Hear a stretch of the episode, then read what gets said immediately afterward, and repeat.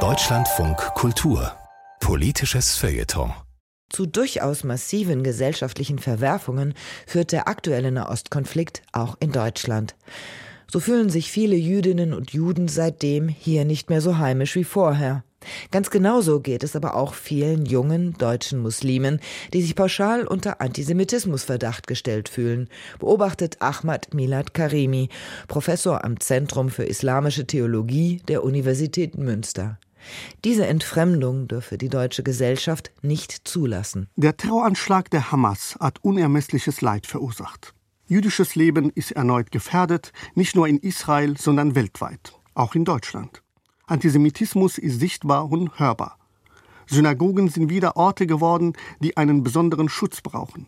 Diese Leiterfahrung, die sich doch niemals wiederholen sollte, darf keineswegs relativiert werden.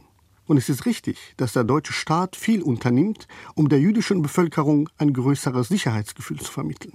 Doch wer sensibel für dieses Leid ist, darf auch nicht von dem unberührt bleiben, was die Menschen in Gaza und dem Westjordanland derzeit erdulden müssen. Die palästinensische Bevölkerung ist einem brutalen Krieg ausgesetzt. Sie wird vertrieben und zu Tausenden getötet. In der Westbank ist sie mit dem völkerrechtlich illegalen Siedlungsbau konfrontiert.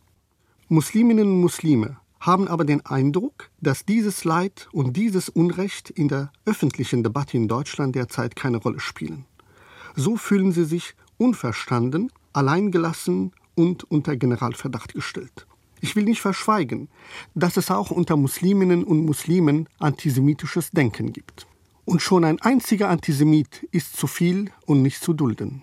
Aber nicht jede Muslimin, jeder Muslim, der über das Leid der Zivilbevölkerung in Gaza entsetzt und wütend ist, ist antisemitisch. Die muslimische Community in Deutschland ist sehr heterogen. Aber das entsetzliche Leid der Menschen in Gaza sorgt bei allen für eine enorme emotionale Belastung. Vor allem junge Musliminnen und Muslime sind mit der Situation überfordert. Eine muslimische Studentin erzählte mir, dass sie in sich ein Engegefühl verspürt, weil sie nicht weiß, wie sie ihre Trauer, ihr Entsetzen kommunizieren soll. Sie verstehe nicht, warum Menschen hier nicht das unschuldige Leid sehen. An wen kann ich mich wenden? fragte sie mich verzweifelt. Sie kann ihrer Empörung nur in sozialen Netzwerken Ausdruck geben. Aber dort finde sie keine Resonanz, außer noch mehr Empörung. Meine Studierenden trauen sich kaum, ihr Mitleid und Mitgefühl mit den Kriegsopfern in Gaza öffentlich zu äußern ohne dabei beweisen zu müssen, dass sie nicht antisemitisch sind oder mit der Hamas sympathisieren. Sie sehen in der Mehrheitsgesellschaft keine Solidarität mit den Menschen in Gaza. Eine andere Gruppe suchte mich auf, um nach Rat zu fragen. Sie möchte nicht tatenlos zusehen, wie unschuldige Menschen getötet werden, aber sie wissen auch nicht, wie sie ihnen helfen können. Ständig seien sie mit Bildern, Videos und Nachrichten konfrontiert, die sie nicht verarbeiten können.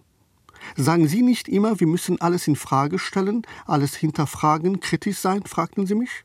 Sie wissen nicht genau, wie sie sich verhalten sollen. Sie ringen um Worte. Sie wollen nicht als antisemitisch gelten, weil sie es nicht sind, aber sie wollen, dass auch das Leid in Gaza in der Debatte eine Rolle spielt. Wir reden hier von Musliminnen und Muslimen, die in Deutschland geboren und zur Schule gegangen sind und von denen nicht wenige auch hier studieren.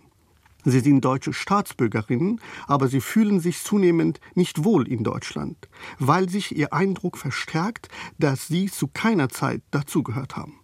Dieses Gefühl, bedroht zu sein und nicht dazuzugehören, teilen sie mit Jüdinnen und Juden in Deutschland. Dieses doppelte Leid im Blick zu haben, scheint jetzt das Gebot der Stunde zu sein. Es darf nicht so weit kommen, dass Muslime in Deutschland von der Gesellschaft allein gelassen und immer nur als die anderen betrachtet werden. Das würde allein den radikalen Randgruppen Auftrieb geben, die nur darauf warten, mit ihrer plumpen Ideologie verzweifelte und irritierte junge Menschen zu verführen. Das war ein Kommentar von Ahmad Milad Karimi vom Zentrum für Islamische Theologie der Universität Münster.